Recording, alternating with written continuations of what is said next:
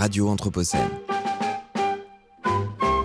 Bonsoir à tous et bonsoir à toutes. Vous êtes au bon endroit, vous êtes sur Radio Anthropocène, ici Lou Herman en direct de Arles. Bonjour Marguerite Bornhauser. Bonjour Lou. Marguerite Bornhauser, vous êtes photographe et vous présentez cette année à Arles l'exposition Retour à la poussière, présentée au musée départemental Arles Antique. Et j'ai eu le plaisir d'aller euh, voir euh, votre exposition, euh, superbe à, mon avis. Et j'ai demandé à des visiteurs qui regardaient de manière attentive une de vos photos exposées d'essayer de me la décrire le plus précisément possible. Je vous propose de les écouter. bonjour. Bonjour. Est-ce que vous pourriez essayer de décrire cette, cette photo euh, en vous imaginant euh, que, que, vous la décrivez à des gens qui n'y ont pas accès, donc qui ne peuvent pas la voir.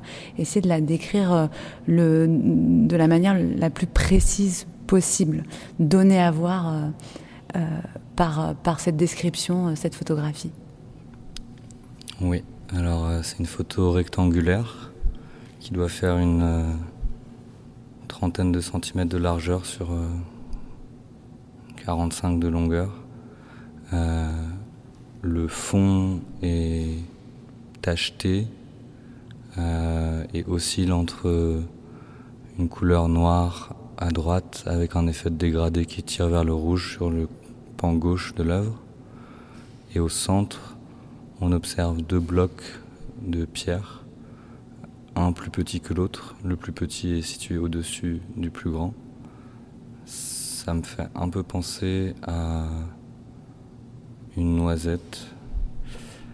Euh, c'est acheté, du coup, toute l'œuvre, elle est achetée de, petites euh, étoiles blanches et lumineuses.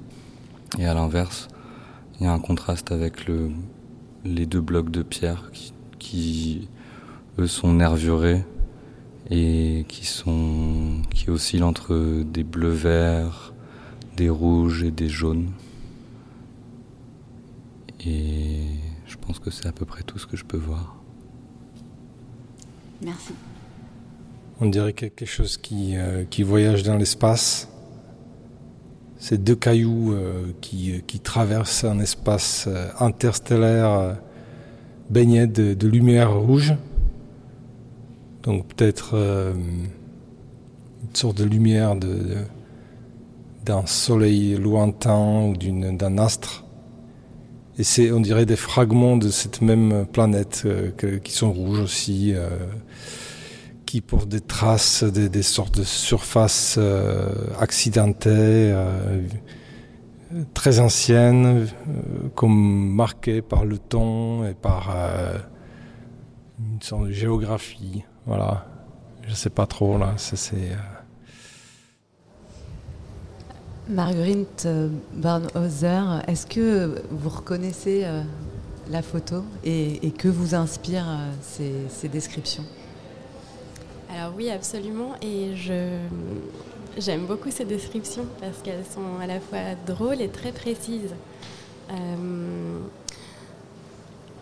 Je pourrais pas vous dire exactement laquelle c'est dans mon exposition parce qu'en fait, elle décrit aussi pas mal d'images de cette exposition. Euh, il y en a, ça sera forcément une image avec un fond, euh, avec des étoiles, donc spatiales probablement.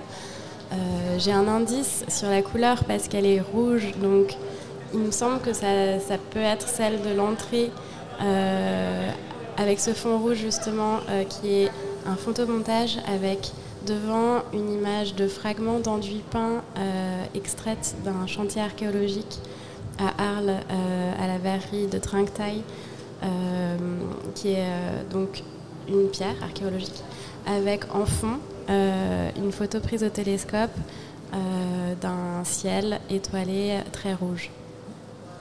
Alors c'est un exercice un peu particulier hein, que d'essayer de donner à voir à la radio un travail visuel, donc à la fois photographique et aussi scénographique. On, va peut-être y revenir après.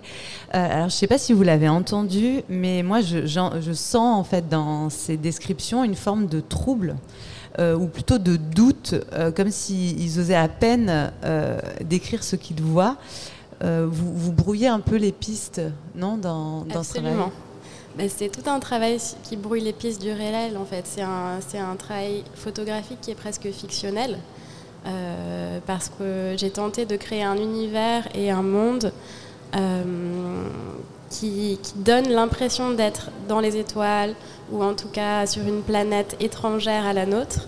Et pourtant, euh, ce sont des, images qui sont extraites d'un chantier archéologique sur lequel j'ai fait des photos euh, à, à justement, dont je parlais à l'instant, et euh, qui sont des fragments archéologiques qui datent de bimillénaires, de moins de deux siècles ou un siècle avant Jésus-Christ, retranscrits, enfin recomposés sur un fond soit microscopique, soit télescopique. Donc effectivement, on est dans un monde euh, indescriptible puisque qui n'existe pas, qui, est, qui vient tout droit de mon imagination. Donc ces, fragments, euh, ce début de poussière, on va dire, euh, donc vous l'avez dit, ils sont issus d'un chantier de fouilles archéologiques. comment vous les avez sélectionnés? Est-ce que c'est pour leur attribut de, matière, de couleur, de forme? Comment vous avez sélectionné euh, euh, cette matière première de, votre travail? C'est une très bonne question parce qu'en fait, euh, ce sont des, du coup des enduits peints, donc c'est des, morceaux de fresques antiques qui, étaient sur des murs d'une domus romaine, donc qui date du 1er siècle avant Jésus-Christ. Et les fragments que j'ai choisis, moi, sont un peu les rebuts des archéologues. C'est-à-dire que ce ne sont pas forcément euh, les fragments les plus importants euh, ou ceux qui ont le plus de sens euh, au niveau scientifique, mais plutôt ceux qui nous, nous émouvaient, ceux qui sont beaux ou ceux qui sont intrigants par la forme qu'ils ont ou bien par les peintures qui, sont, sur ces morceaux. Et en fait, c'est une réinterprétation du travail de l'archéologue parce que l'archéologue, lui, va le sélectionner euh, pour représenter quelque chose et moi, je vais justement l'extraire de son contexte et, le magnifier un peu comme une entité divine ou en tout cas quelque chose de, complètement euh, fantasmé et, un peu fou. Donc vous avez travaillé euh, sous forme de résidence en, 2016, je crois, dans, ce chantier de fouilles. Euh, ce projet un peu fou euh, de mettre en espace et dans l'espace ces, bouts d'enduit, il était déjà présent à l'initiative en fait de, cette résidence. Il est né au cours de, de cette immersion dans un chantier archéologique. D'où est venue l'idée de cette série? Alors en fait, euh, j'ai eu trois semaines sur place. Euh, j'ai commencé d'abord par rencontrer les archéologues, les bénévoles qui travaillaient sur ce chantier de fouilles. Et, euh, j'ai tout de suite décidé de ne pas faire un travail documentaire, de, prendre en photo les gens en train de travailler sur ce chantier. j'ai tout de suite eu cette sensation un peu un peu de, de, prise de recul quand je suis arrivée sur le site parce que c'est euh, à Trangtai, donc dans une zone assez commerciale, euh, en face d'un parking en fait, donc on est en plein 21e siècle et on arrive euh, sur cet espace qui est une ancienne verrie qui date de la Révolution française. Donc on est là, on passe à, une autre étape de, de, siècle, quoi, un millefeuille de, de, de génération. Et ensuite on arrive sur le lieu où il y avait une domus romaine qui date de deux siècles après Jésus-Christ puis une autre euh, maison qui est en dessous, à moins un siècle avant Jésus-Christ. Et là, je me suis dit, ah oui, on est très peu de choses en fait. Il reste uniquement ces pierres, ces fragments d'enduit peint, mais euh, nous, on est, si peu de choses face à, ce temps qui est immense. Et, euh, j'ai posé la question aux archéologues, est-ce que les pierres meurent? Et ils m'ont dit, bah non, c'est éternel, tant qu'il n'y a pas d'érosion. Et je me suis dit, ah bah je crois que j'ai envie de les magnifier, de les présenter comme des dieux parce que qu'est-ce qui va rester après nous, ces, ces pierres-là et, euh, et aussi, ça parle aussi de, toutes les problématiques d'aujourd'hui qui sont euh, qu'est-ce qu'on fait de cette planète, qu'est-ce qu'elle va devenir. Donc ça, ça a englobé beaucoup de choses. Et la finalité en fait du projet, elle m'est venue lorsque euh, j'ai vu les objets, enfin que eux appellent les enduits peints, donc ces, pierres, dans des caisses au musée entreposées les unes sur les autres dans des cagettes. Et en fait, dans cette cagette, il y avait ce sable noir qui peut ressembler un peu à un ciel étoilé si on le voit de loin parce qu'il est très brillant, qu'ils utilisent comme ça pour poser les pierres. Et, ça a été le point de départ de, ma série. Je me suis dit, ah bah, je vais mettre ces, ces pain sur des fonds euh, microscopiques et macroscopiques. Et c'est pour ça aussi que j'ai décidé d'intégrer ce sable noir dans l'expo. J'en ai fait des installations. Il est présent aussi dans les stèles euh, dans lesquelles je présente euh, les fragments archéologiques. et voilà. Oui, parce que pour, bien comprendre en fait toute euh, l'épaisseur de, votre travail, c'est que c'est un travail effectivement photographique, mais aussi euh, scénographique. Euh, la, scénographie a une place très importante. Vous proposez une expérience immersive où on retrouve ce sable, ce sable noir qui, je crois, va être, va retourner en fait aux archéologues une fois l'exposition démontée. Oui, c'est ça. C'est vraiment le, sable qu'ils utilisent pour travailler. Donc, moi, je leur ai emprunté et ils vont le récupérer à la fin de l'exposition.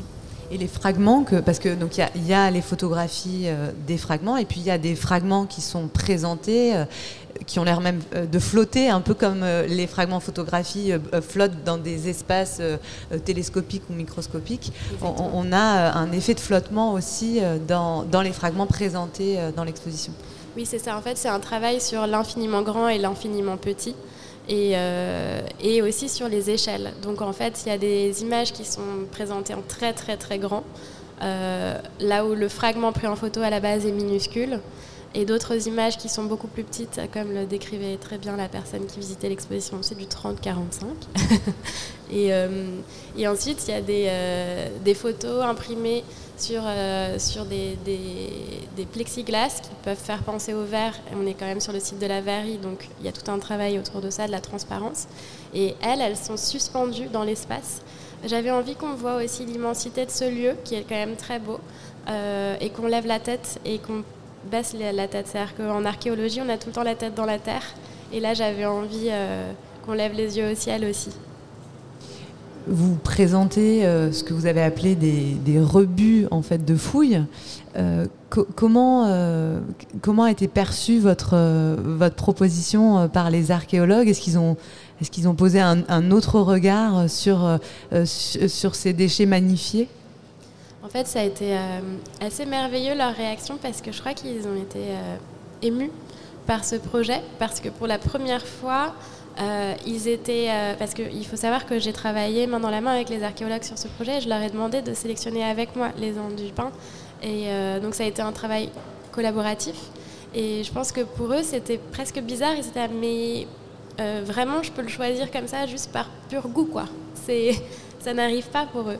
Et donc c'était les projeter dans leur propre travail, sur une autre vision de leur propre travail. Et et je, pense, enfin en tout cas, ils m'ont fait des retours plutôt positifs euh, là-dessus, d'émotion. Donc voilà, l'émotion euh, des archéologues et, l'ouverture vers euh, la sensibilité, l'esthétique et, le cosmique hein, même. Donc je propose qu'on termine notre échange là-dessus. Merci beaucoup Marguerite Barnhauser. Donc je rappelle à nos auditeurs et nos auditrices que votre exposition Retour à la poussière est à découvrir pendant les rencontres d'Arles au musée Arles Antique. Allez-y, c'est vraiment très beau. À suivre pour clore cette journée radio, un entretien avec Martha Gilly animé par François de Gasperi. Radio Anthropocène.